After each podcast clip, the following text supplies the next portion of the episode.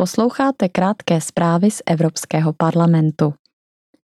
O víkendu se poslanci Evropského parlamentu a vlády členských států dohodli na reformě systému obchodování s emisemi. Cílem je dále snížit emise z průmyslu a více investovat do klimaticky šetrných technologií. Emise v odvětvích, která spadají do systému emisních povolenek, se musí do roku dva tisíce třicet snížit o šedesát dva procent oproti roku dva tisíce pět. Od roku dva tisíce dvacet šest budou postupně rušeny bezplatné povolenky pro průmyslová odvětví.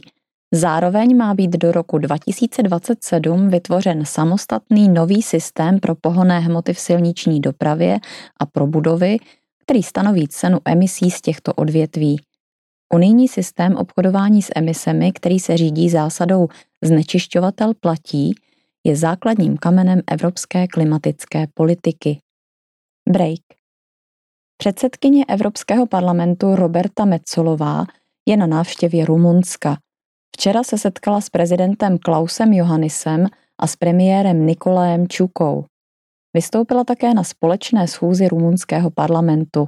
Dnes bude Metzolová diskutovat s mladými Rumuny na Bukureštské univerzitě. Break.